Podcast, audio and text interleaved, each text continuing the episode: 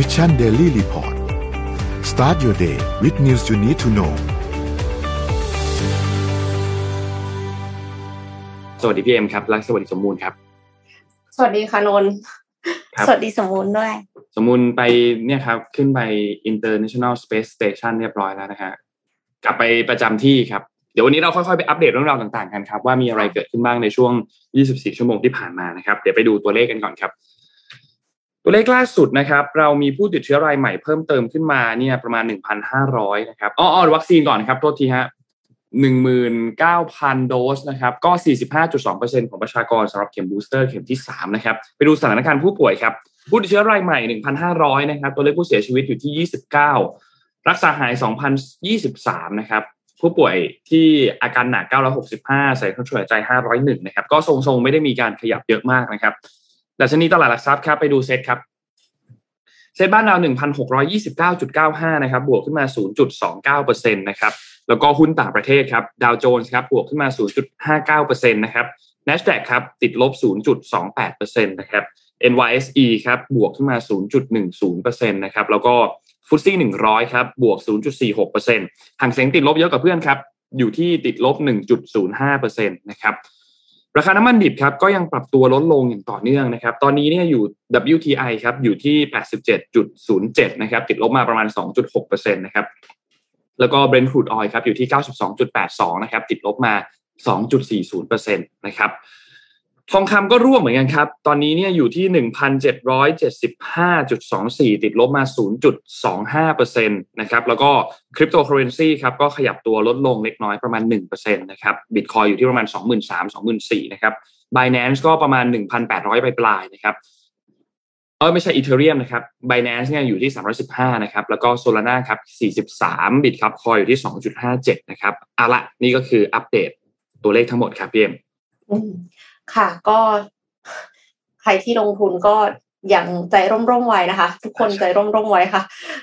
พาไปดูที่เรื่องของวิทยาศาสตร์การแพทย์กันสักนิดนึงค่ะ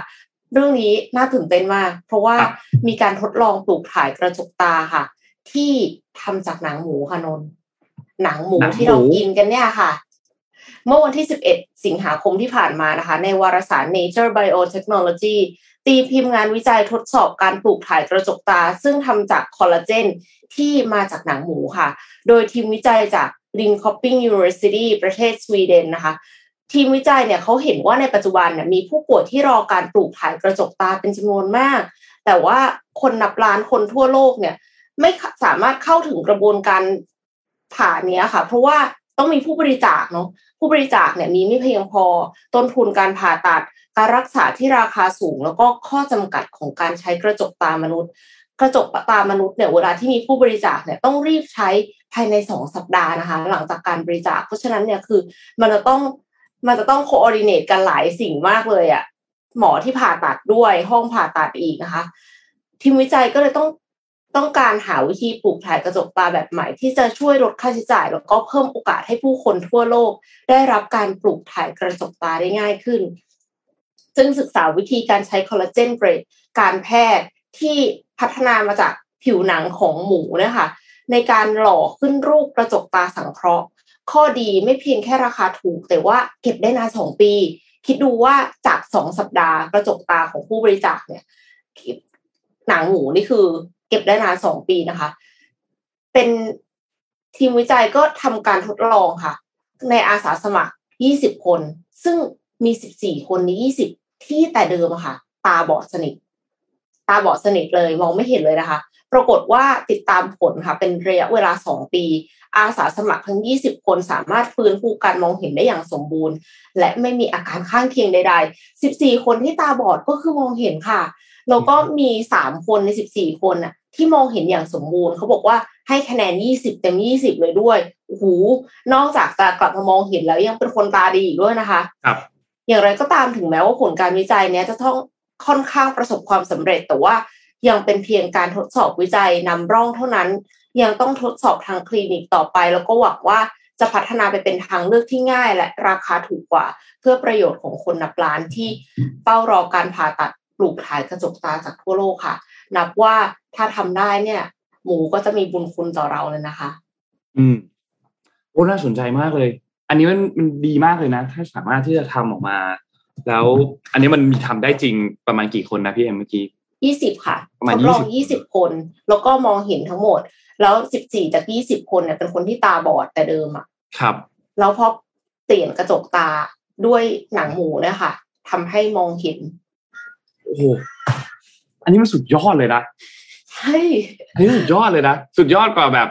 คือในหัวนนท์น้ำนนท์คิดว่าเรื่องแบบการทำเลสิกหรือการที่แบบเปลี่ยนจากคนที่สายตาผิดปกติสายตาสั้นยาวเอียง แล้วกลายเป็นปกติได้เนี่ย อันเนี้ยก็เจ๋งมากแล้วใช่ตอนที่ได้ยินครั้งแรกนะ คือไม่รู้มาก่อนนึกว่าแบบว่า พอฉันสายตาสั้นฉันต้องใส่แว่นตลอดชีวิตแน่นอนอะไรอ่อย่างเงี้ยาแต่พอรู้ว่ามันมีสิ่งที่เรียกว่าการทำเลสิกหรือการแบบทำอะไรพวกเนี้ยเฮ้ยเราสามารถทำอย่างนั้นได้จริงๆเหรอไปหาข้อมูลดูแล้วก็แบบอุ้ยจริงเหรอแต่อันนี้เจ๋งเจ๋งอีก next จาก level ไปมอีองกอะไม่เห็นเป็นมองเห็นนะ ใช่แล้วเป็นสายตาปกติด้วยนะไม่ต้องไปทำเลสิกต่อ สุดยอดเลยอะดีครับ ดีดีมากเลยอันนี้ รอดูนะ รอดูหวังว่ามันจะเป็นอีกหนึ่งลุ้นค่ะเทคโนโลยีทางการแพทย์ที่เกี่ยวข้องกับแผนกแบบจักษุแพทย์ที่โหมันจะช่วยคนได้อีกเยอะมากเลยอะดีครับดีครับพี่เอ็มขอบคุณมากครับต้องขอพามาข่าวการเมืองไทยก่อนวันนี้เราเปิดด้วยการเมืองไทยกันบ้างปกติเราจะชอบปิดท้ายด้วยการเมืองไทยนะขอวันนี้เปิดด้วยการเมืองไทยก่อน คือตอนนี้เนี่ยนะครับ ต้องบอกว่า สถานการณ์ 8 ปีของนายกเนี่ยก็เป็นที่พูดถึงกันอยู่ตลอดเวลา แต่เรื่องหนึ่งเมื่อวานนี้ที่เอ่ออาจจะเข้ามาแทรกแทรกกันนิดนึงนะครับก็คือเมื่อวานนี้เนี่ยทางด้านของเอ่อสสพลังประชารัฐคนหนึ่งนะครับ ก็คือมาดามเดียร์เนี่ยนะครับ มีการ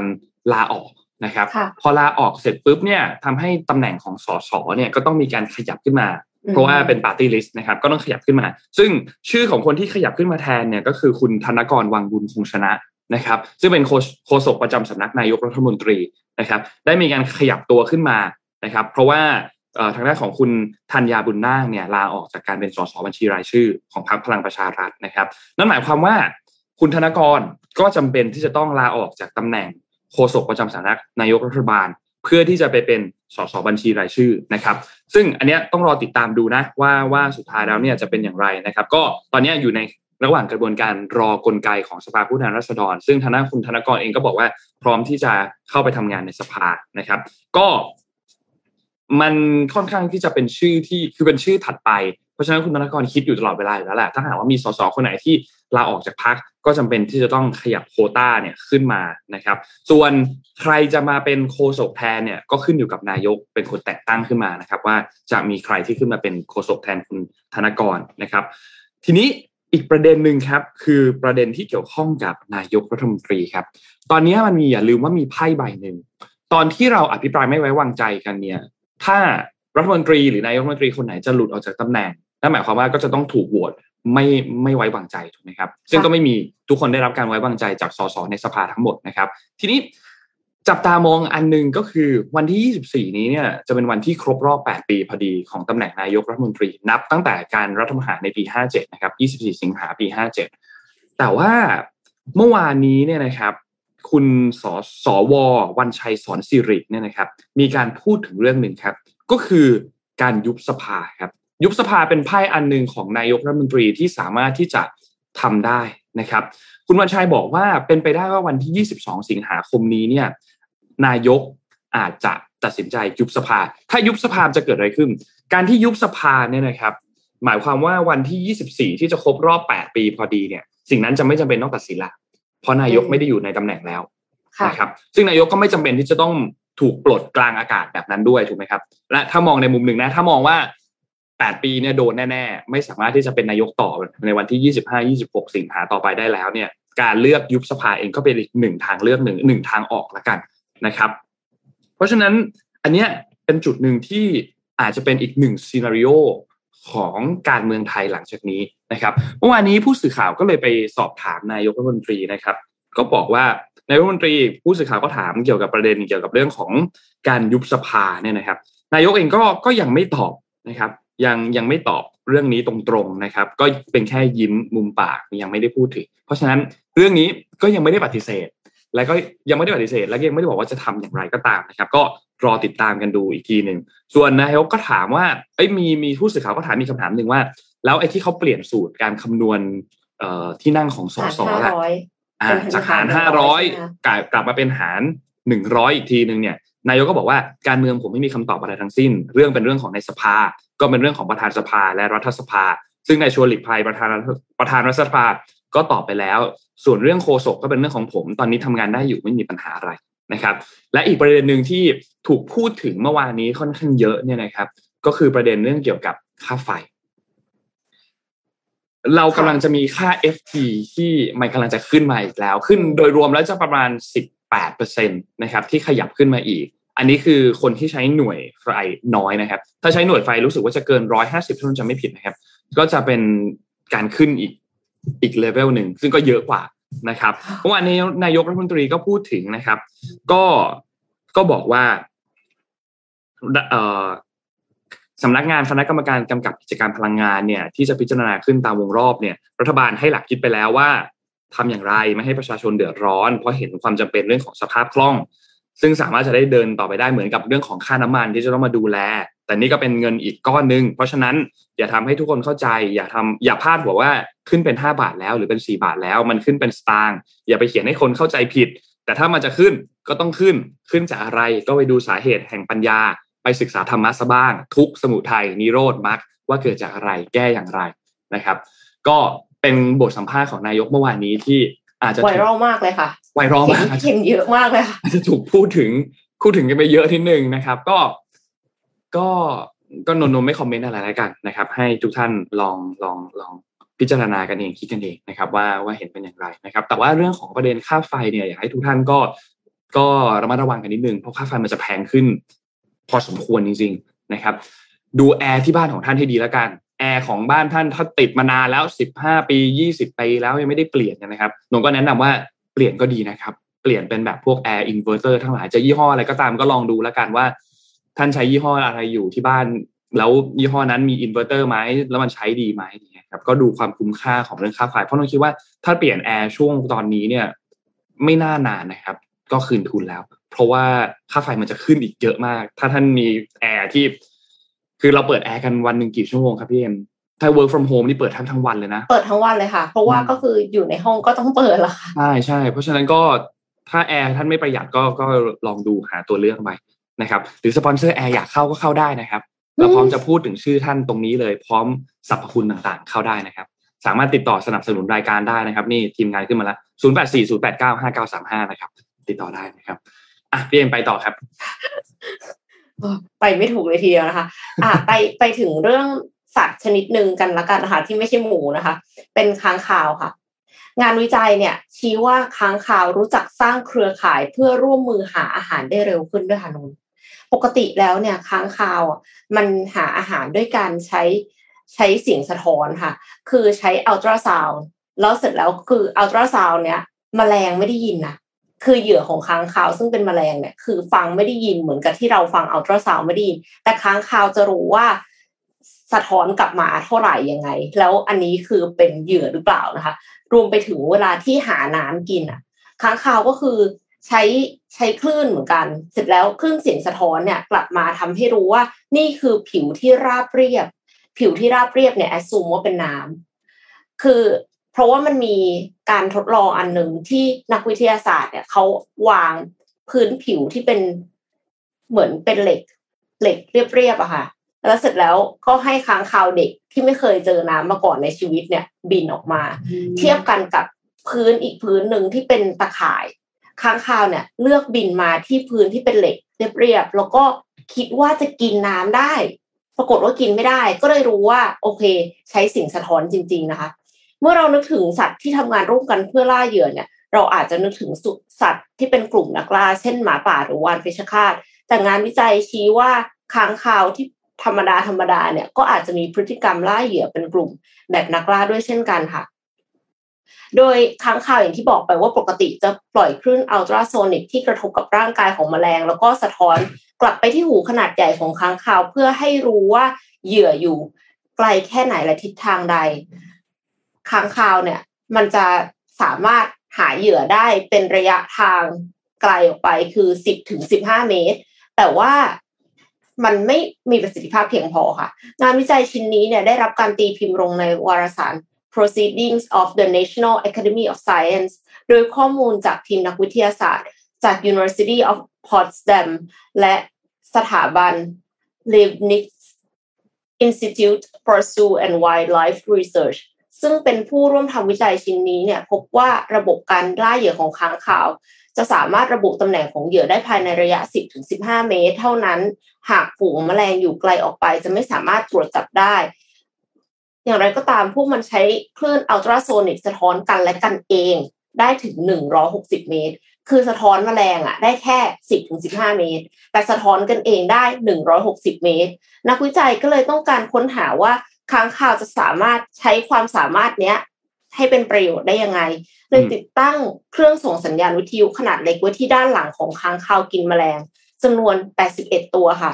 ทำให้นักวิทยาศาสตร์เนี่ยสามารถติดตามรูปแบบการบินของค้างคาว แต่ละตัวได้ในช่วงระยะเวลาถึง 3 ปี จากผลการติดตามเนี่ยพบว่า เมื่อพวกมันออกล่าเหยื่อค้างคาวกลุ่มใหญ่ บินออกไปไกลมากพอที่จะครอบคลุมพื้นที่ให้กว้างที่สุดเท่าที่จะเป็นไปได้ คือเหมือนกับเหมือนเราต่อแขนออกไปเนาะแต่ว่ามันใช้วิธีบินห่างกันร้อยหกสิบเมตร เพราะว่าสะท้อนยังสะท้อนกันได้อยู่ ไม่ต้องมองเห็นกันก็ได้ค่ะครับ ในขณะเดียวกันก็คือรักษาตำแหน่งเสียงสะท้อนของกันและกัน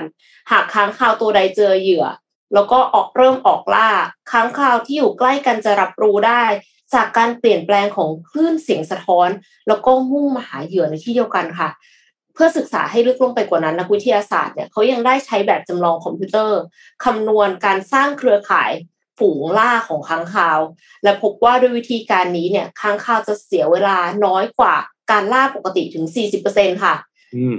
นักวิทยาศาสตร์เนี่ยเขากล่าวว่าก็เลยเป็นเรื่องสำคัญที่จะต้องปกป้องที่พักของชุมชนที่มีค้างคาวจำนวนมากอาศัยอยู่ เนื่องจากสิ่งมีชีวิตอาจจะไม่สามารถหาอาหารได้เพียงพอ หากอาศัยอยู่ในกลุ่มเล็กๆ หรือ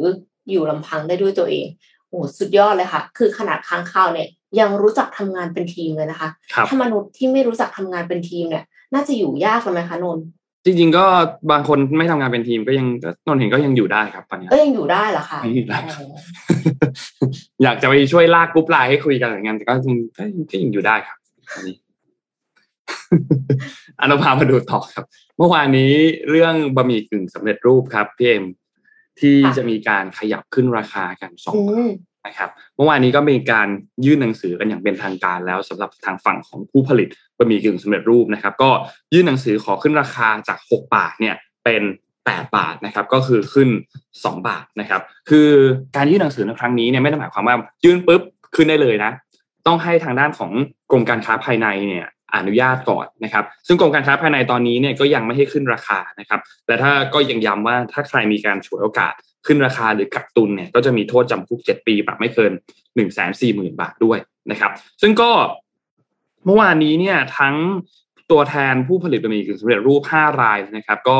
เดินทางมาที่กระทรวงพาณิชย์นะครับ เพื่อขอให้ขึ้นจาก 6 บาทเนี่ยเป็น 8 บาทนะครับ เพราะว่าการจำหน่ายตอนนี้เนี่ยประสบภาวะขาดทุนนะครับทำให้ต้องหันไปส่งออกมากขึ้น เพราะว่าจะมีกำไรเยอะมากกว่านะครับ ซึ่งปัจจุบันเนี่ยเพิ่มการส่งออกเป็น 30-35%ของกำลังการผลิตทั้งหมดแล้วนะครับซึ่งถือว่าเยอะนะถือว่าเยอะพอสมควรเลย แต่จะมาบอกว่าได้กำไรจากการส่งออกแล้วไม่อนุมัติให้ปรับขึ้นราคาในประเทศเนี่ยก็ไม่ถูกต้อง เพราะว่ากำไรจากการส่งออกเนี่ยมันไม่เยอะมากนะครับประมาณ 5%เท่านั้นเอง นะครับทางด้านของอธิบดีกรมการค้าภายในครับก็ตอบออกมา บอกว่าการพิจารณาเนี่ยจะพิจารณาเป็นกรณีไป เพราะว่าต้องดูต้นทุนด้วยที่เพิ่มขึ้นที่ลดลงมันก็มีหลายอันที่เพิ่มขึ้นมีหลายอันที่ลดลงใช่ไหมครับยังบอกไม่ได้ว่าจะให้ข้อสรุปเมื่อไหร่นะครับ ก็ต้องพิจารณาในหลาย ๆ ด้านให้ดูความสมดุลด้วย ผู้ประกอบการเองก็ต้องอยู่ได้ ผู้บริโภคเองก็ต้องไม่ได้รับผลกระทบมากเกินไป ก็คือพูดง่ายๆคือใช้หลักการแบบ win-win model นั่นแหละนะครับแต่ยอมรับว่าต้นทุนการผลิตตอนนี้มันสูงขึ้นจริง ๆ แป้งสาลีน้ำมันพืช ราคาพลังงาน ค่าขนส่งวัตถุดิบอื่นๆ ก็ราคาสูงขึ้นจริงนะครับ ก็รู้แหละว่าได้รับผลกระทบ อีกท่านหนึ่งก็คือทางด้านของรัฐมนตรีกระทรวงพาณิชย์นะครับ คุณจุรินจุรินลักษณะวิสิทธิ์นะครับ ก็บอกว่าเขาคิดว่าการขอปรับขึ้นราคาเนี่ยก็ก็โอเคขึ้นราคา แต่ก่อนหน้านี้เมื่อสิบกว่าปีที่แล้วเนี่ยเคยขึ้นราคามาครั้งหนึ่งนะครับ ตอนนั้นขึ้นจากห้าบาทเป็นหกบาทนะครับ ซึ่งก็ประมาณสิบสี่ปีละขึ้นเมื่อปีห้าหนึ่งนะครับ การมาแล้วก็มาขอปรับราคาที่อีกทีหนึ่งเนี่ยในอีกประมาณเกือบเกือบสองปีที่แล้ว คือขอขึ้นละจากหกบาทขึ้นมาอีกแต่ตอนนั้นเนี่ยกรมการค้าภายในยังไม่อนุมัตินะครับ ซึ่งรอบนี้มาขอขึ้นจาก 6 บาทเป็น 8 บาท คุณจุรินมองว่ามากเกินไป ถ้าสูงขนาดนี้อาจจะกระทบกับผู้บริโภคที่มีรายได้น้อยมากเกินไป นะครับแต่ทั้งนี้ทั้งนั้นก็ขึ้นอยู่กับกรมการค้าภายในที่จะต้องไปดูในดีเทลต่างๆ ว่าการที่จะขึ้นจาก 6 บาทมา 8 บาท อันนี้เนี่ยสามารถที่จะขึ้นได้มากน้อยแค่ไหนนะครับถ้าหากต้องขึ้นตามต้นทุนที่เพิ่มขึ้น ต่อไปถ้าต้นทุนมันลดลงมาแล้วเนี่ยคุณก็ต้องปรับราคาลดลงนะ คุณต้องปรับราคาลดลงตามเหมือนกัน เพราะฉะนั้นก็ต้องติดตามสถานการณ์กันอย่างใกล้ชิดนะครับ เพราะว่ามันมีค่าเยอะมากอย่างที่นนพูดเมื่อกี้ไม่ได้แค่ค่าวัตถุดิบ แต่มันเป็นค่าต้นทุนไฟค่าไฟค่าพลังงานค่าก๊าซหุงต้มพวกนี้เนี่ยก็ ก็น่าเป็นห่วงเหมือนกัน เพราะฉะนั้นก็รอติดตามดูครับว่าราคาของบะหมี่กึ่งสำเร็จรูปทั้ง 5 ยี่ห้อนี้เนี่ยจะมีการปรับตัวขึ้นเมื่อไหร่นะครับ แต่คิดว่าถ้าหากว่าไม่สามารถที่จะแบกรับต้นทุนได้จริงๆแล้วกรมการค้าภายในเข้าไปตรวจสอบแล้วเนี่ยเร็วๆนี้ภายในเดือนสองเดือนนี้ก็จะมีการขึ้นครับค่ะ ก็พูดถึงเรื่องบะหมี่กึ่งสำเร็จรูป แล้วก็แอบนึกถึงร้านสะดวกซื้อนึกถึงแบบว่า เวลาไปไปไปกด น้ำร้อนมาม่าในเซเว่นอะไรเงี้ยค่ะ แต่ว่าที่กำลังจะพูดถึงเนี่ยคือ Family Mart Family Mart ในญี่ปุ่นเปิดตัวหุ่นยนต์เติมสต็อกในสินค้าในร้านสะดวกซื้อ 300 สาขาค่ะนนปกติแล้วการเติมสินค้าใส่ตู้แช่เนี่ยเป็นกิจวัตรประจำวันอันหนึ่งที่ลดประสิทธิภาพการทำงาน แล้วก็บั่นทอนสภาพจิตใจของพนักงานร้านสะดวกซื้อมากที่สุด เพราะว่าอะมันเหนื่อยแหละแล้วอยู่เข้าไปอยู่ในตู้อะเย็นมากนะคะ คือเข้าไปข้างหลังตู้เนี่ยแทรกกลางระหว่างระหว่างขวดกับกับสต็อกข้างหลังอะค่ะ แล้วมันก็ดูแบบ routine มากคือแค่มองว่าขวดไหนที่มันน้อยแล้ว เหลือไม่กี่ขวดก็หันไปหยิบ แล้วก็ใส่หันไปหยิบแล้วก็ใส่แล้วก็คือ อย่างที่บอกไปว่าข้างในมันเย็นมันหนาวนะคะ Family Mart เนี่ยเครือข่ายร้านสะดวกซื้อที่ใหญ่ที่สุดในญี่ปุ่นก็เลยจับมือครับ บริษัท Tele Telexistence สตาร์ทอัพญี่ปุ่นนะคะ ในการแก้ปัญหาหุ่นยนต์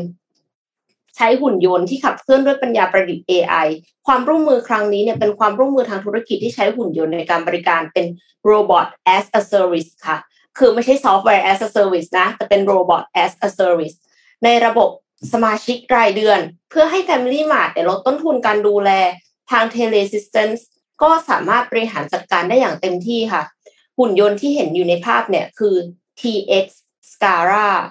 เป็นหุ่นยนต์ที่ทาง Teleassistance นำมาใช้ในการเติมสินค้าให้กับ Family Mart ขับเคลื่อนแล้วก็สั่งการหุ่นยนต์ในทุกขั้นตอนด้วยระบบปัญญาประดิษฐ์ AI ที่ชื่อว่า Gordon ซึ่งมีพื้นฐานการพัฒนาร่วมกันกับบริษัทเทคชื่อดังของโลก อย่าง Microsoft ประจำญี่ปุ่น บนบน Cloud Computing และผู้ผลิตกราฟิกชื่อดัง NVIDIA ก็ร่วมพัฒนาชิปสำหรับ เร่งการทำงานของ Gordon ให้กับ TX Gara ด้วยนะคะ โอ้โห นี่มีทั้ง Microsoft ทั้ง NVIDIA เลยนะคะ ส่งผลให้ตัวเครื่องเนี่ยสามารถเติมสินค้า ทั้งตู้แช่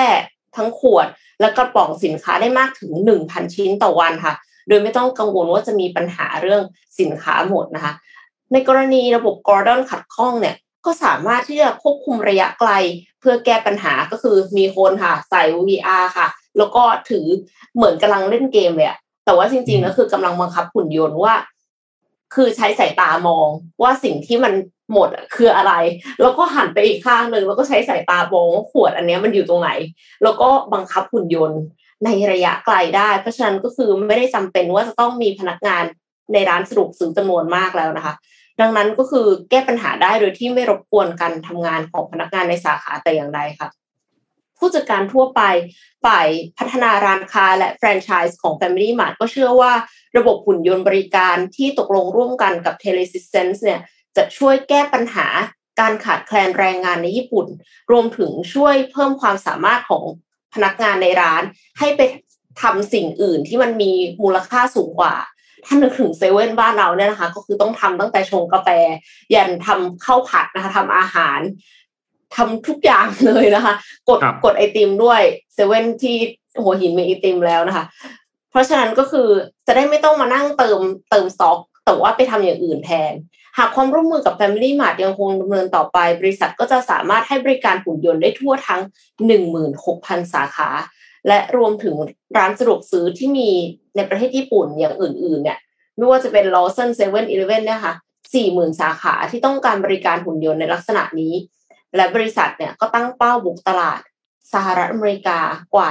150,000 สาขาในอนาคตอีกด้วยค่ะหุยอย่างนี้คนจะตกงานเพิ่มขึ้นไหมคะเนี่ย คือคือจากสิบคนอาจจะจ้างแค่สามคนพอแล้ว เพราะว่ามันไม่ต้องเติมสต็อก ซึ่งการเติมสต็อกเนี่ยเป็นสิ่งที่ต้องทำทีๆอยู่แล้วทุกใช่วันใช่ใช่เผื่อบางทีทำทุกวันหลังจากปิดร้านอะไม่ไม่ทำระหว่างวันด้วย ระหว่างวันก็ทำใช่ไหมใช่ใช่เพราะว่านนท์นึกถึงว่าเปิดประตูเซเว่น เปิดประตูแบบตู้แช่ค่ะแฟมิลี่มาร์หรือเซเว่นก็ตาม มันจะมีขวดเรียงกันอยู่อะแต่ขวดมันไม่ได้เยอะขนาดนั้นนะ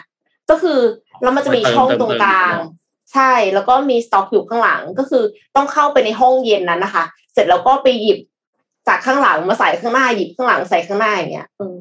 เคยพี่เคยแบบฝึกงานเซเว่นอยู่แบบนึงอืมก็เลยก็เลยรู้ว่าเป็นอย่างนั้น แล้วก็แล้วก็หนาวค่ะ ข้างในนั้นหนาวก็น่าจะหนาวแหละครับพี่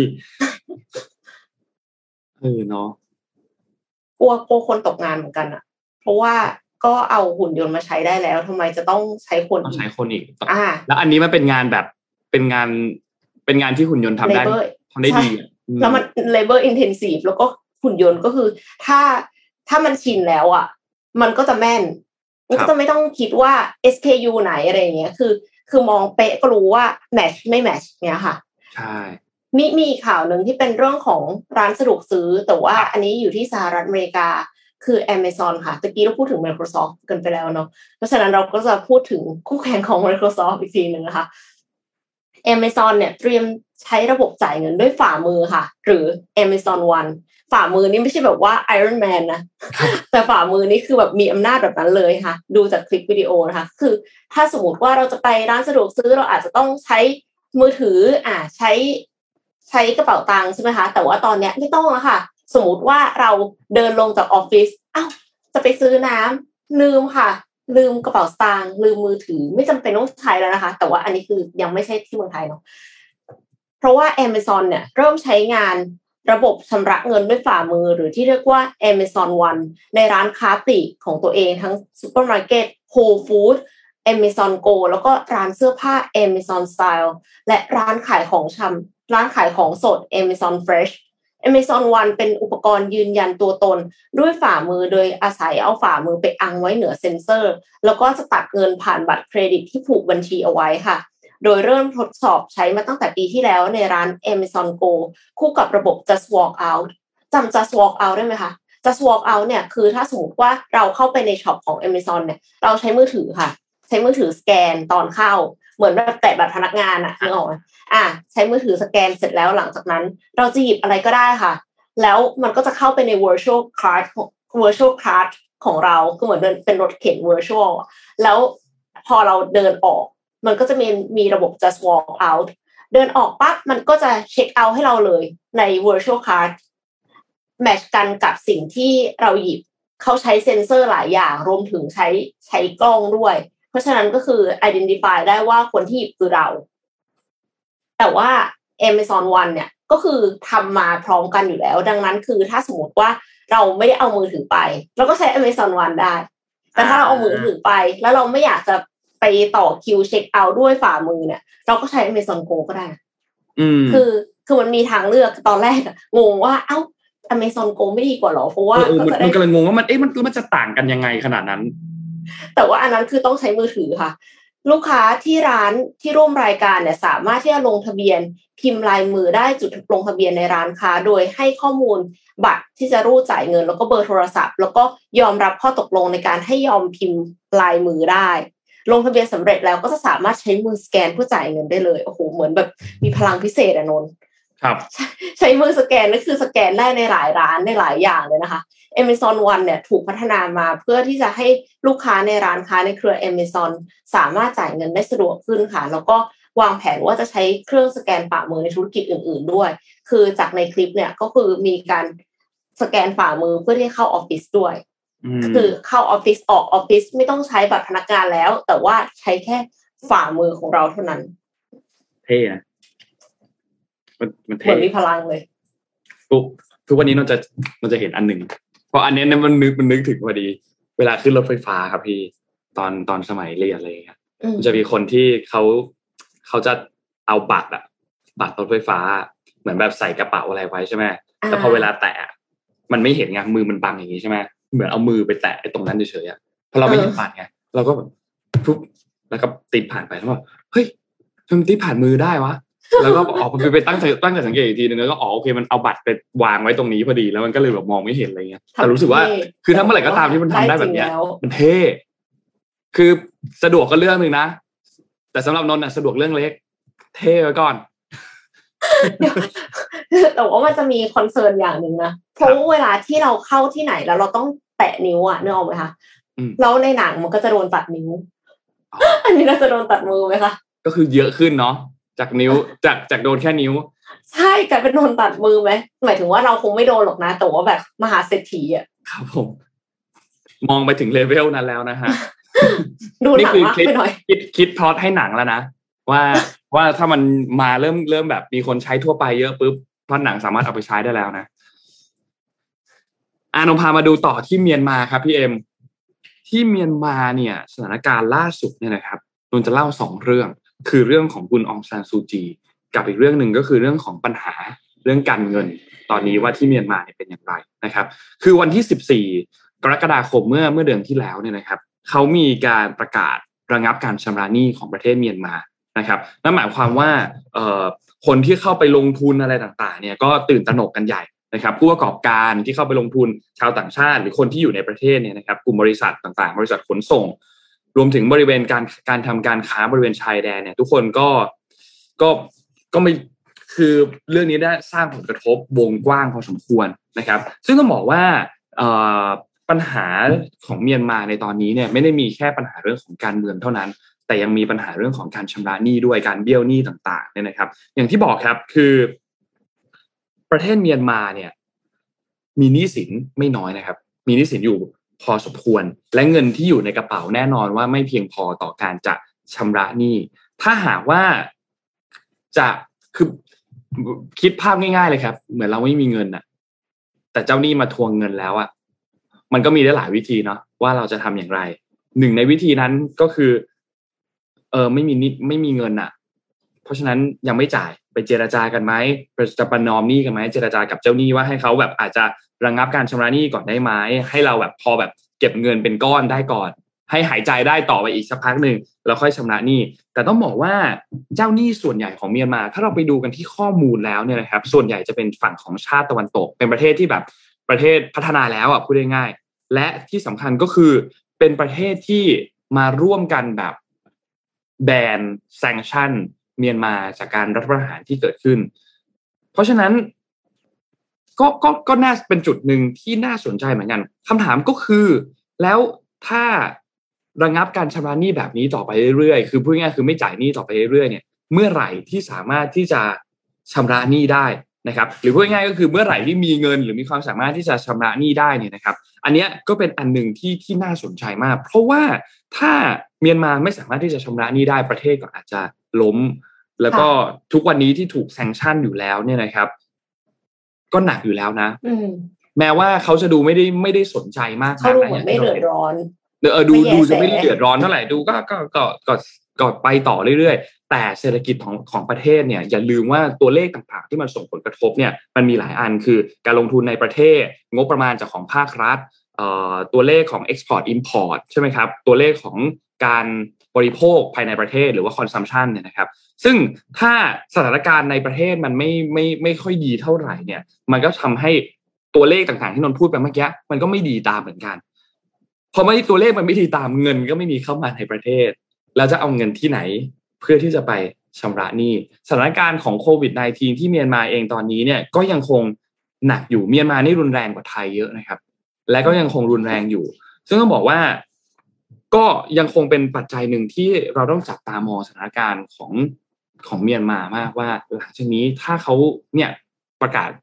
ระงับการชำระหนี้ไปตั้งแต่เดือนกรกฎาคม แล้วเมื่อไหร่จะกลับมาชำระหนี้ได้อีกทีหนึ่งแล้วมันจะส่งผลกระทบอะไรต่อประเทศไทยไหม ผู้ประกอบการที่อยู่บริเวณชายแดนที่มีการค้าระหว่างกันเนี่ยแน่นอนได้รับผลกระทบแน่นอนนะครับ รวมถึงผู้ประกอบการที่อยู่ในประเทศตรงนั้นด้วยนักลงทุนต่างๆ ได้รับผลกระทบแน่นอน อันนี้เป็นเรื่องการเงิน ส่วนอีกเรื่องหนึ่งก็คือเรื่องของการเมือง เมื่อวานนี้เนี่ย ศาลเมียนมาเนี่ยนะครับมีการตัดสินโทษจำคุกของอองซานซูจี อดีตที่ปรึกษาประเทศแล้วก็รัฐมนตรีว่าการกระทรวงการต่างประเทศของเมียนมา เพิ่มขึ้นมาอีกครับอีก 6 ปีครับ เป็นข้อหาเกี่ยวกับการทุจริตคอร์รัปชันซึ่งโดยรวมแล้วเนี่ยโทษจำคุกของอองซานซูจีเนี่ยเพิ่มขึ้นมาเป็น 17 ปีละจากเดิม 11 ปีนะครับ จากข้อหาที่ไม่ว่าจะเป็นเรื่องของการคอร์รัปชันยุยงปลุกปั่นให้ต่อต้านกองทัพทหารละเมิดมาตรการการรับมือ สถานการณ์โควิด กฎหมายด้านการสื่อสารของเมียนมา ทั้งหมดเนี้ย11 ปี อันนี้เพิ่มโทษเข้ามาอีกอันหนึ่งอีก 6 ปีรวมเป็น 17 ปีนะครับคือจะเพิ่มเท่าไหร่ก็ได้อย่างนี้เหรอคะคืออยากจะทำยังไงก็ทำอย่างนี้หรอ คือมันขยับขึ้นมาเยอะมากนะครับ ถ้าเราจำถ้าเราจำกันได้ ตั้งแต่องซานซูจีโดนจับหลังจากที่เกิดรัฐประหารเกิดขึ้นที่เมียนมาปีที่แล้วเนี่ยนะครับ ก็มีการเพิ่มโทษมาเรื่อยๆยังคงถูกคุมตัวอยู่ภายในบ้านพักนับตั้งแต่มีการ รัฐประหารเกิดขึ้นมานะครับ แล้วก็มีข้ออ้างการเลือกตั้งต่างๆ นานาว่าการเลือกตั้งนั้นไม่มันมีการทุจริตไม่โปร่งใส มีหน่วยงานต่างๆ เข้ามาตรวจสอบจากต่างประเทศเข้ามาตรวจสอบการเลือกตั้งต่าง ๆ เนี่ยก็ไม่เจอไม่ได้เจอความผิดพลาดอะไรแต่ว่าในฝั่งของหน่วยงานในเมียนมาเนี่ยหลังจากที่มีการรัฐประหารเกิดขึ้นเนี่ยก็บอกว่ามีการทุจริตมีการอะไรต่างๆนะครับ ซึ่งก็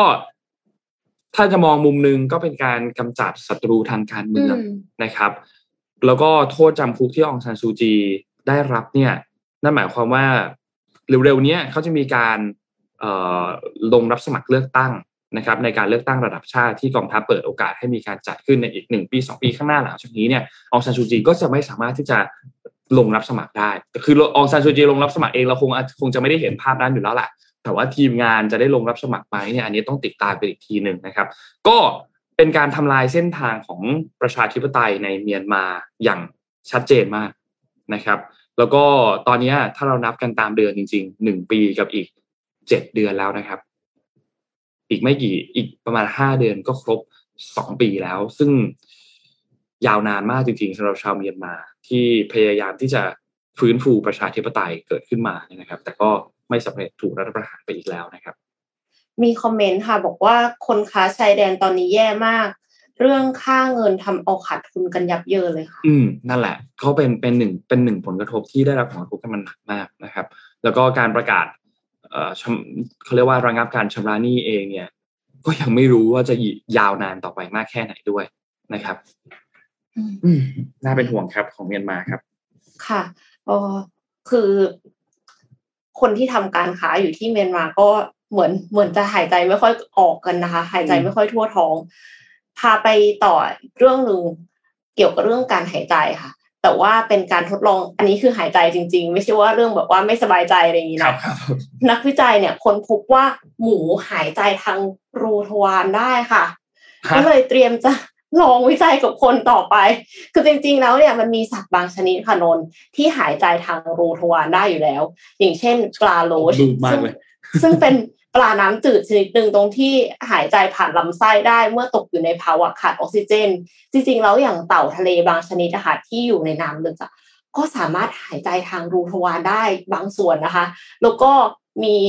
เป็นแบบประมาณทากทะเลอะไรประมาณเนี้ยก็หายใจได้ค่ะ คือเป็นสัตว์น้ำอะเขาหายใจทางรูทวารได้ แต่เนี่ยเป็นครั้งแรกที่ทดลองกับแมมมอลกับสัตว์เลี้ยงลูกด้วยนมนะคะนักวิจัยจากญี่ปุ่นค้นพบว่าหมูสามารถรับเอาออกซิเจนเข้าทางรูทวารหนักได้ แทนการหายใจตามปกติทางจมูกและปากค่ะ ซึ่งนี่อาจเป็นแนวทางใหม่สำหรับการรักษาผู้ป่วยที่มีปัญหาระบบทางเดินหายใจ ทีมวิจัยโตเกียว Medical and Dental University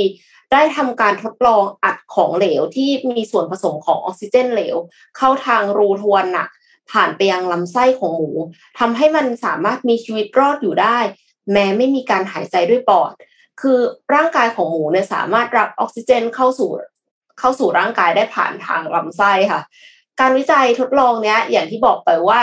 เริ่มจากการสังเกตปลาโลช หรือว่าปลาน้ำจืดชนิดหนึ่งที่สามารถหายใจผ่านลำไส้ได้เมื่อตกอยู่ในภาวะขาดออกซิเจน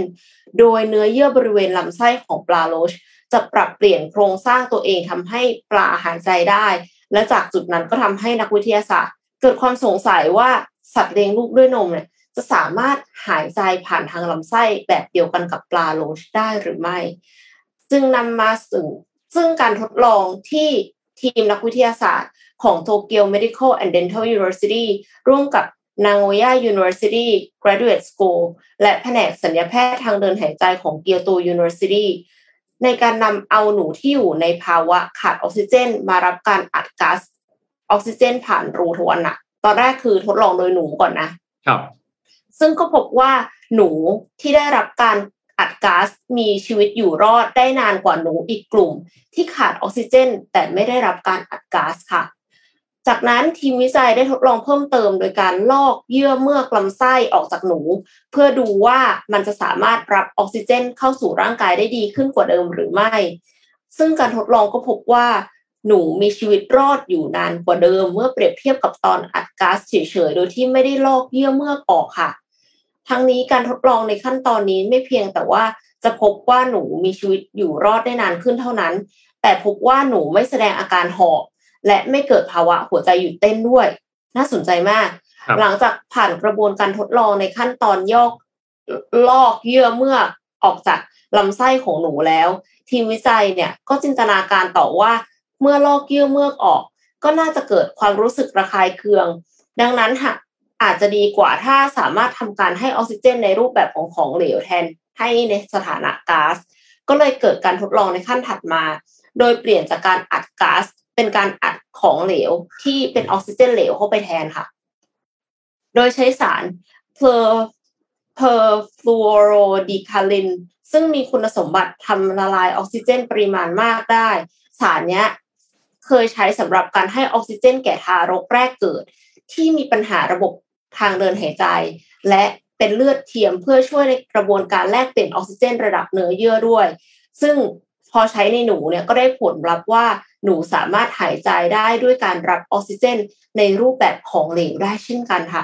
งานวิจัยทดลองทั้งหมดเนี่ยทำกับหนูทดลองได้รับการตีพิมพ์เผยแพร่เมื่อปีก่อน และปีนี้ทีมวิจัยก็เลยเลื่อนขึ้นมาเป็นสัตว์ที่ใหญ่ขึ้น นั่นก็คือหมูนั่นเองค่ะ และพบว่าหมูสามารถหายใจได้ด้วยการรับออกซิเจน ผ่านรูทวารหนัก ทั้งในสถานะก๊าซและของเหลวได้เช่นกัน โดยหมู มีขนาดตัว 50 กิโลกรัม สามารถรับออกซิเจนผ่านทางทวารหนัก และมีชีวิตรอดอยู่ได้นาน 30 นาที แม้จะอยู่ในสภาวะหายใจทางเดินหายใจล้มเหลว ที่ปกติแล้วมีความรุนแรงในระดับถึงตายได้ ก็คือพอหลังจาก 30 นาทีก็สามารถที่จะหมายถึงว่า ถ้าในกรณีที่ขาดออกซิเจน 30 นาที แล้วก็คือให้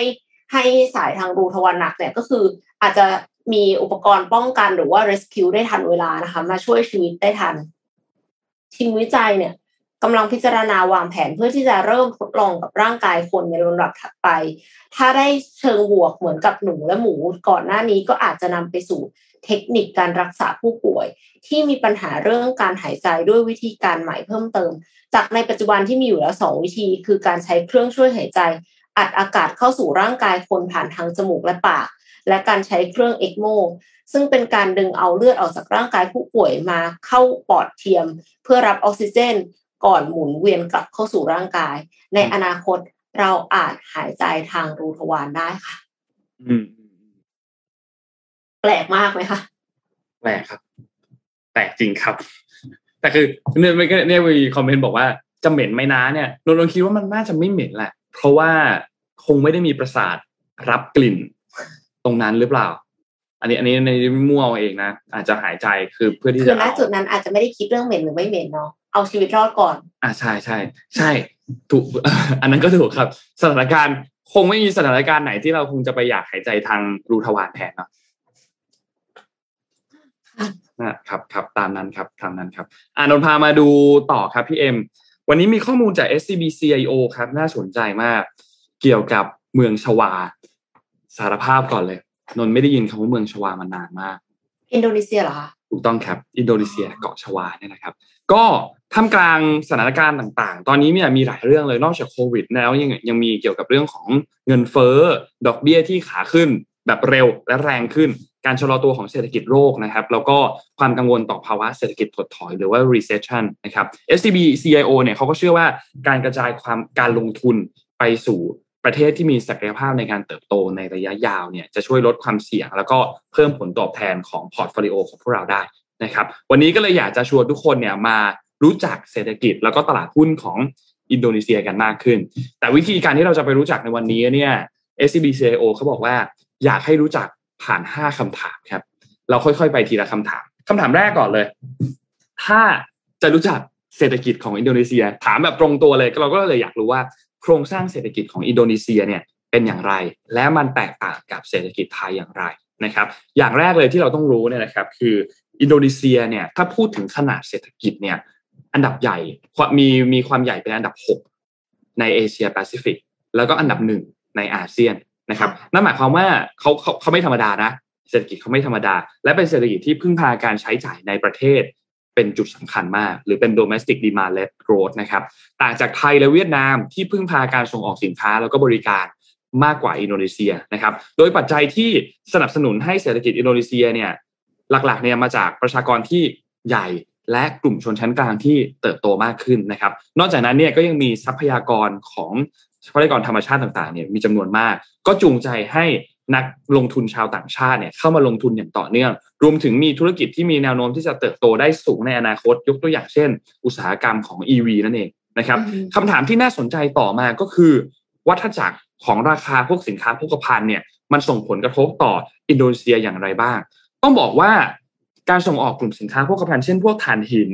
น้ำมันปาล์มแร่ธาตุต่างๆ โดยเฉพาะอย่างยิ่งคือนิกเกิลที่มีความสำคัญมากในช่วงเวลาตอนนี้เนี่ยนะครับเป็นหนึ่งในปัจจัยที่ขับเคลื่อน เศรษฐกิจของอินโดนีเซีย เพราะฉะนั้น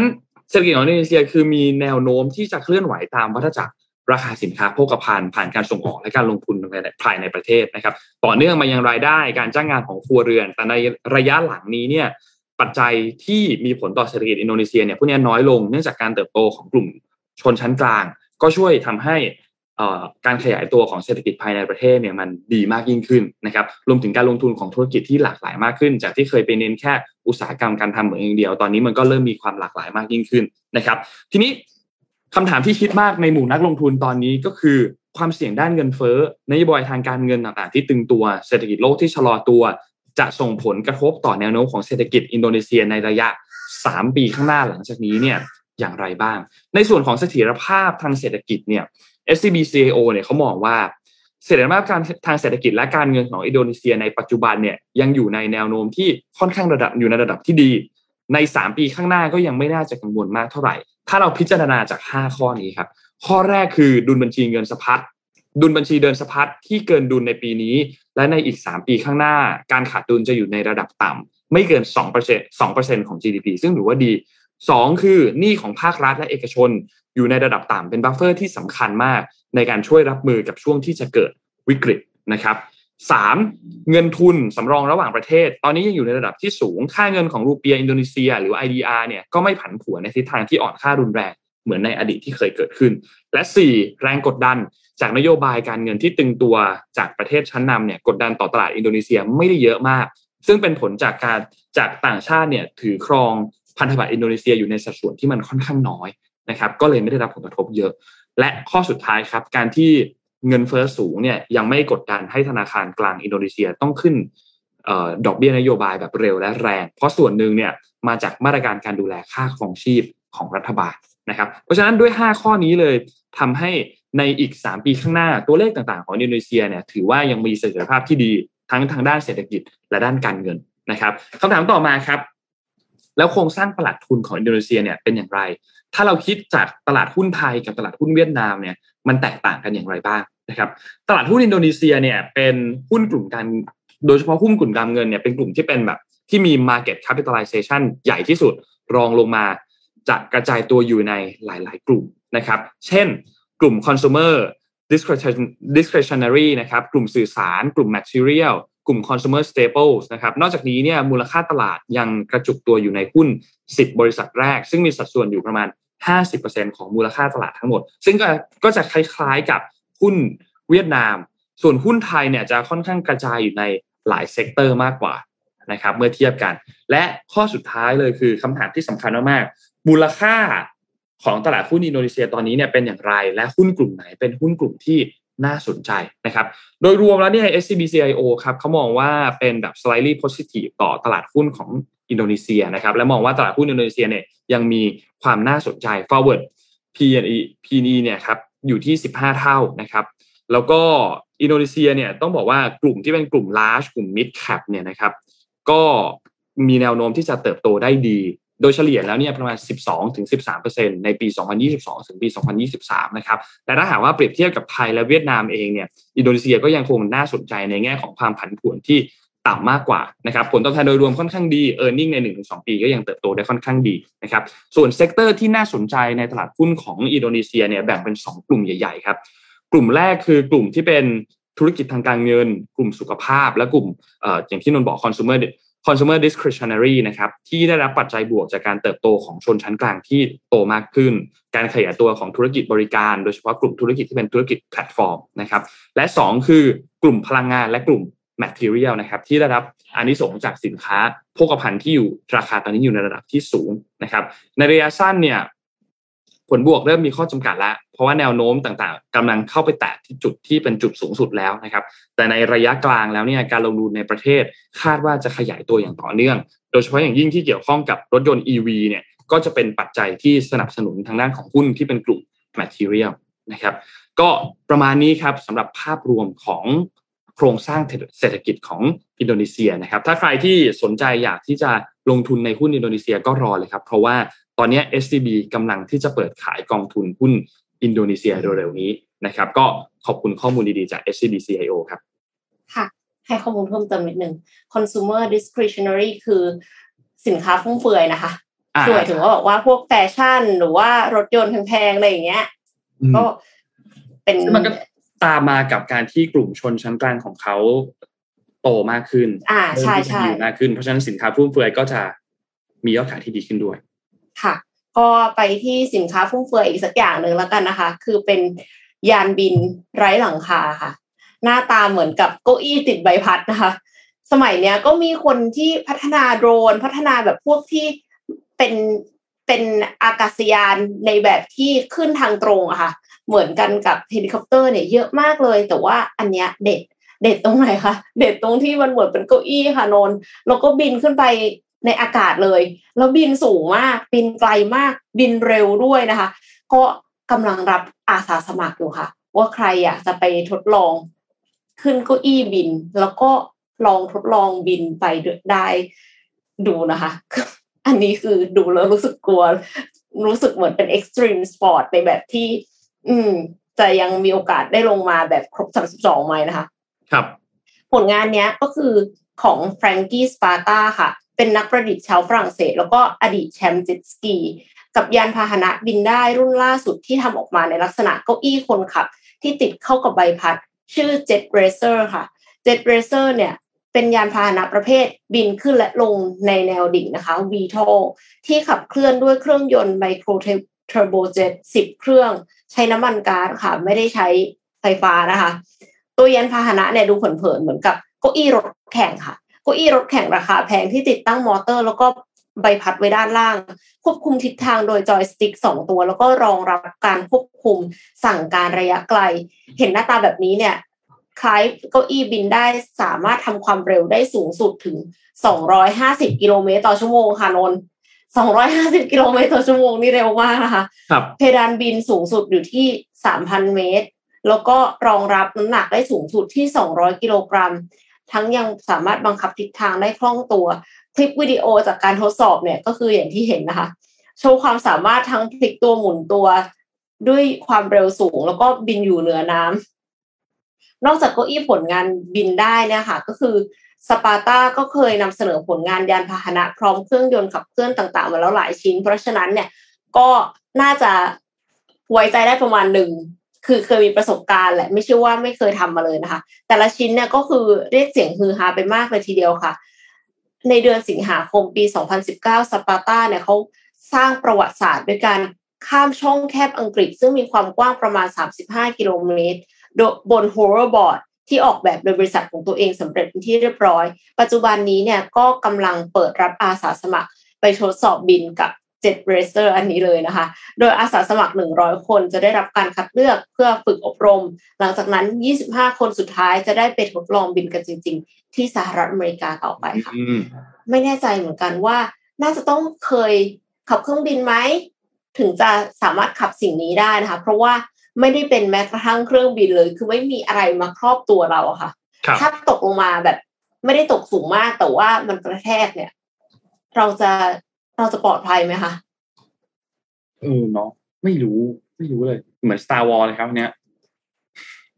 คือมันล้ำมากเลยคือ นึกถึงเวลาที่ขึ้นเครื่องบินแล้วดีดตัวเองออกมาค่ะมันก็จะดีดเก้าอี้ออกมาใช่ปะแต่ว่า อันเนี้ยคือ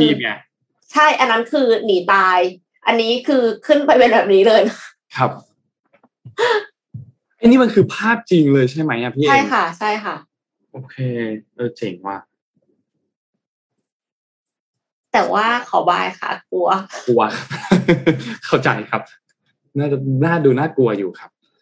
พี่เอ็มเมื่อกี้นนพูดถึงเรื่องของหุ้นนนเลยอยากจะพาดูหุ้นต่ออีกนิดนึงสองจุดที่ที่เป็นจุดสนใจของทั้งฝั่งสหรัฐแล้วก็ฝั่งจีนนะครับ ฝั่งสหรัฐเนี่ยหุ้นเทคหลังจากที่ปรับตัวลดลงกันมาหนักหน่วงมากในช่วงปีที่ผ่านมานะครับ เมื่อถ้าถ้าย้อนไปสักสามปีสองปีสามปีเนี่ย หุ้นเทคตอนนั้นนี่โอ้โหโตแล้วโตอีกนะพี่เอ็มโตแบบกระโดดก้าวกระโดดมากเลย คือตอนนี้ยังอยู่ดอยอยู่เลยค่ะ ครับผม คือตอนนั้นเนี่ย ถ้าใครจะซื้อใครจะซื้อหุ้นเนี่ย มีแต่คนแนะนำว่าซื้อหุ้นเทคหุ้นเทคช่วงนี้โอ้โหสุดๆมาก แต่ว่าช่วงที่ผ่านมาเขาก็ยังแนะนำให้ซื้อหุ้นเทคนะครับ แต่เหตุผลเปลี่ยนไปครับ เหตุผลเปลี่ยนไปบอกว่า ตอนนี้ราคามันลงมาเยอะ เป็นจุดที่น่าจะซื้อนะ ราคามันค่อนข้างดีอ่าโอเคแต่ทีนี้ ต้องบอกว่าในช่วงหนึ่งเดือนที่ผ่านมาเนี่ยนะครับตลาดไม่ว่าจะเป็นใน NASDAQ ใน S&P 500 ในดาวโจนส์เนี่ยนะครับ มีการปรับตัวขึ้นของพวกหุ้นเทคโนโลยีเนี่ยเยอะมาก อย่าง NASDAQ เนี่ยขึ้นมาประมาณ 15%นะครับ S&P 500 เนี่ย 11%แล้วก็ดาวโจนส์เนี่ยอยู่ที่ประมาณ 9%นะครับ ซึ่งปัจจัยหลักๆ เลยเนี่ยนะครับที่ส่งผลให้การฟื้นตัวของหุ้นเทคโนโลยี แล้วก็ตลาดหุ้นโดยรวมเนี่ยดีขึ้นเนี่ยนะครับ ก็ ไม่ว่าจะเป็นเรื่องของเงินเฟ้อที่ตัวเลขต่างๆเริ่มดีขึ้น เดือนกรกฎาคมที่ผ่านมาตัวเลขเงินเฟ้อเริ่มปรับตัวลดลงมา ยังอยู่ในระดับที่สูงอยู่นะ แต่ว่าลดลงมาแล้ว แล้วก็ต่ำกว่าการคาดการณ์ด้วยนะครับต้องบอกว่าในในการฟื้นตัวรอบนี้เนี่ย ยังมองไม่ได้ว่าหลังจากนี้จะเป็นอย่างไรและอาจจะมองว่าเป็นการฟื้นตัวในช่วงระยะสั้นเท่านั้นหรือเปล่า นะครับ ยังอยู่ในคงยังอยู่อาจจะยังอยู่ในตลาดนี้อยู่ หรือไปไปสู่ตลาดกระทิงแล้วเป็นบูมาเก็ตแล้วเนี่ยก็เป็นไปได้นะครับ อัตราดอกเบี้ยเองเนี่ยก็จะค่อยๆ ปรับขึ้นด้วยหลังจากนี้นะครับ แต่โดยภาพรวมแล้วเนี่ยความเห็นต่อตลาดหุ้นที่โดยเฉพาะกลุ่มหุ้นเทคโนโลยีเนี่ยก็ยังคงแตกออกเป็น 2 ฝั่งอยู่ บางจุดเนี่ยก็มองว่าเราผ่านจุดเงินเฟอ้อที่เป็นจุดพีคไปแล้วอาจจะนี้จะค่อย ๆ ฟื้นตัวแล้ว อีกกลุ่มหนึ่งก็มองว่า เป็นไปได้ว่าเดี๋ยวอาจจะมี recession ไหมเดี๋ยวมันอาจจะล่วงลงไปอีกทีหนึ่งก็เป็นไปได้เหมือนกันนะครับ เพราะฉะนั้นในช่วงสองไตรมาสที่ผ่านมาเนี่ยต้องบอกว่าดัชนีต่างๆของหุ้นเนี่ยมันลงไปทำจุดต่ำสุดค่อนข้างเยอะนะครับอย่าง NASDAQ เองก็ต่ำสุดในรอบเกือบ 2 ปีนะครับแต่หลังจากนี้ก็ค่อยๆ ขยับตัวขยายตัวขึ้นมาแล้วสำหรับตัวหุ้นเทคโนโลยี หรือว่ากองทุนที่มาลงทุนในหุ้นเทคเนี่ยนะครับก็ค่อยๆ ดีขึ้นอย่างชัดเจนด้วยนะครับก็ แล้วเป็นจุดหนึ่งที่น่าจับตามองครับ และอาจจะเป็นจุดหนึ่งที่ถ้าใครที่สนใจกำลังจะลงทุนในหุ้นเทคโนโลยี อาจจะเริ่มพิจารณากันอีกทีหนึ่งนะครับ ว่าเอ๊ะสถานการณ์มันเริ่มดีขึ้นไหมนะครับ เหมาะกับจังหวะที่จะเข้าไปลงทุนหรือยังลองพิจารณากันนะครับ ส่วนอีกจุดหนึ่งครับพี่เอ็มก็คือที่จีนที่จีนเนี่ยถ้าพูดถึงจีนหุ้นที่เราจะพูดถึงหลักๆ เลยก็คืออสังหาริมทรัพย์เนาะเพราะว่าเขาเจอวิกฤตกันมา ก่อนหน้านี้นะครับ ณ ปัจจุบันตอนนี้เนี่ยนะครับหุ้นของบริษัทพัฒนาอสังหาริมทรัพย์เนี่ยก็เริ่มมีการปรับตัวขึ้นนะครับ อันนี้คือตัวเลขของเมื่อวานนี้ในวันที่ 16 สิงหาคมนะครับ เพราะว่ามีรายงานมาครับว่า ภาครัฐเนี่ยมีแผนที่จะเข้ามาช่วยเหลือด้านการลงทุนนะครับ ก็ทำให้หุ้นหลาย ๆ ตัวเนี่ยนะครับ อย่าง Country Garden Holding หรือว่า CIFI Holding Group ก็เริ่มมีการปรับตัวขึ้นนะครับ ประมาณ 10% 11%นะครับแล้วก็ดัชนีของอุตสาหกรรมเองก็เพิ่มขึ้นประมาณ 4.3%ซึ่งนับว่ามากที่สุดในรอบประมาณ 2 เดือนด้วยนะครับโดยปัจจัยหนุนก็อย่างที่บอกเลยครับ คือการที่หน่วยงานกำกับของจีนเนี่ยจะออกมาการันตีการจ่ายหนี้คืนของหุ้นกู้ที่ออกไปนอกประเทศ ก็ทำให้นักลงทุนเนี่ยเริ่มจะมองในเชิง positive เชิงบวกนะครับแม้ว่าจะไม่ได้ครอบคลุมทั้งอุตสาหกรรม แต่โดยภาพรวมแล้วก็ถือว่าเอ้ยเริ่มมีการพัฒนาเริ่มมีการที่จะครอบคลุม พอสมควรแม้ว่าจะไม่ใช่ทั้งหมดนะครับ ก่อนหน้านี้เนี่ยนะครับอย่างที่เราทราบว่าผู้พัฒนาอสังหาริมทรัพย์เนี่ยเจอหนักมากเลยคือปัญหาเรื่องของสภาพคล่องนะครับเพราะฉะนั้นการที่ภาครัฐเข้ามาควบคุมอัตราส่วนเงินกู้ต่างๆเนี่ยก่อนหน้านี้เนี่ยก็ส่งผลทำให้การผิดนัดชำระหนี้เนี่ยมันสูงขึ้นมา แล้วก็มีความกังวลต่อการชำระหนี้นะครับ แต่หลังจากนี้ดูแล้วเนี่ยน่าจะ ค่อยๆคลี่คลายมากขึ้นนะครับ แต่อย่างไรก็ตามครับ ภาวะฟองสบู่ต่างๆ ที่อยู่ในสหรัฐไอ้ในจีนตอนนี้เนี่ยก็ยังคงน่าเป็นห่วงอยู่แม้ว่า อันนี้อาจจะเป็นเขาเรียกว่าอะไรพี่เอ็มแสงไฟแรกนะ เริ่มเห็นแบบประกายไฟเล็กๆไกลๆแล้วอาจจะค่อยๆ คลี่คลายมากขึ้นในอนาคตนะครับ ก็รอติดตามดูครับ มีคนบอกว่า อีลอนทวีตเรื่องจะซื้อทีมแมนยูหรือเปล่าคะใช่ใช่ใช่ใช่ใช่ใช่นนเห็นแล้วเดี๋ยวนนส่งภาพเข้าไปให้ดูนนเล่าให้ฟัง คือ เอ่อเมื่อวานนี้เนี่ยตระกูลเกลเซอร์นะครับเขาเกลเซอร์คือตระกูลเจ้าของสโมสรแมนเชสเตอร์ยูไนเต็ดเขามีการประกาศตั้งราคา ไม่รู้ไม่แน่ใจว่าเป็นการประกาศขายไหมนะ แต่แค่ประกาศว่าตั้งเตรียมประกาศจะตั้งราคา ซึ่งรู้สึกว่าจะอยู่ที่ประมาณ หนึ่งแสนเจ็ดหมื่นล้านบาทนะครับ ใช่ไหมใช่สกุลเงินล้านบาทไหมเดี๋ยวนะขอเช็คข้อมูลนิดนึงนะครับ คือสถานการณ์ของแมนเชสเตอร์ยูไนเต็ดตอนนี้ต้องบอกว่าไม่ค่อยดีอ่าหนึ่งแสนเจ็ดหมื่นล้านบาทถูกต้องครับ สถานการณ์ไม่ค่อยดี ผลงานก็ไม่ค่อยดี คือช่วง pre-season ที่เขามาเตะที่ไทย The Match เตะกับลิเวอร์พูลเนี่ยแมนยูชนะไป 4-0 ก็จริง ช่วง pre-season ผลงานก็ดีมากเลย แต่พอเปิดฤดูกาลมาปุ๊บเนี่ย ผลงานไม่ค่อยดีเท่าไหร่ นัดแรกก็แพ้ นัดที่สองก็แพ้แถมโดนถล่มด้วย4-0นะครับ แล้วฟอร์มการเล่นก็ต้องบอกว่า อืมน่าเป็นห่วงนิดนึง แล้วก็เห็นใจแฟนๆของแมนยูนิดนึงนะครับ ก็เลยมีข่าวว่าแบบอยากให้ทางด้านของสโมสรเนี่ย ออกมา take action อะไรบางอย่าง คือ ปัญหาต่างๆ ที่มันติดตามอยู่ภายในสโมสรตอนนี้เนี่ยมันมันค่อนข้างแย่มาก แล้วก็ต้องต้องต้องได้รับการแก้ไขอย่างด่วนเลย โค้ชแม้ว่าจะเปลี่ยนมาเป็นเอริกเทนฮากเปลี่ยนโค้ชใหม่ แต่ก็ต้องดูเหมือนจะดีขึ้นนะดูเหมือนจะดีขึ้น แต่พอเปิดฤดูกาลมาแล้วก็ยังไม่ดีเท่าไหร่แล้วแล้วจะไปโทษว่าเป็นความผิดโค้ชอย่างเดียวเนี่ยก็อาจจะไม่ได้ทั้งหมด เพราะว่าปัญหาที่อยู่ภายใต้ตรงนั้นเนี่ยมันมีเยอะมาก ไม่ว่าจะเป็นปัญหาทัศนคติของนักเตะต่างๆ แล้วก็การไม่มีผู้นำ ในสโมสรตอนนี้ กับตันทีมแฮร์รี่แม็กควายก็ไม่สามารถที่จะเป็นผู้นำได้ เราก็เห็นกันแล้วเนาะเพราะฉะนั้นก็เลยมีข่าวว่าจะต้องมีการเปลี่ยนเปลี่ยนเจ้าของสโมสรไหมหรือจะเป็นอย่างไรดีเนี่ยนะครับอีลอนก็มีการทวีตขึ้นมา also I'm buying Manchester United you are welcome ก็ก็อาจจะเป็นปั่นๆนิดหน่อยเพราะเพิ่งเพิ่งทวีตเมื่อชั่วโมงหนึ่งที่แล้วนี่เองเดี๋ยวเขามีปัญหาอีกนะเนี่ย ถ้าไม่ได้พิจารณาดีๆอะทวิตเตอร์ยังความทวิตเตอร์ยังไม่หายไม่จบครับ ความแมนยูเข้ามาแทรกนะคะ ถูกต้องครับ เพราะฉะนั้นตอนเนี้ยแล้ววันจันทร์หน้าแมตช์ Monday night เนี่ยจะเป็นศึกแดงเดือดระหว่างลิเวอร์พูลกับแมนยูซึ่งอันแมตช์เนี้ยเดือด เพราะว่าแมนยูยังไม่ชนะเลยสองนัด แพ้มาด้วยสองนัดลิเวอร์พูลสองนัดล่าสุดก็ยังไม่ชนะเหมือนกัน เพราะว่าเสมอทั้งสองนัดเลยนะครับแม้ว่าฟอร์มของลิเวอร์พูลจะค่อนข้างโอเคนะ ยิงประตูยังไม่ได้ แต่ฟอร์มรูปแบบของการเล่นดูค่อนข้างโอเคเลยนะครับ ดูดีเลย แต่แมนยูเนี่ยยังหาฟอร์มตัวเองไม่เจอ นะครับเพราะฉะนั้นแมตช์แรงเดือดที่จะมาถึงในสัปดาห์หน้าเนี่ยต้องบอกเลยว่าดูเดือดแน่นอน น่าติดตามมากว่าจะเป็นอย่างไรนะครับ รวมถึงสถานการณ์ของอีลอนมัสด้วยตอนนี้ว่าจะซื้อแมนยูจริงไหมเนี่ยก็ ก็รอดูครับ คิดว่าสื่อน่าจะตีข่าวกันเพียบหน้าสื่อวันนี้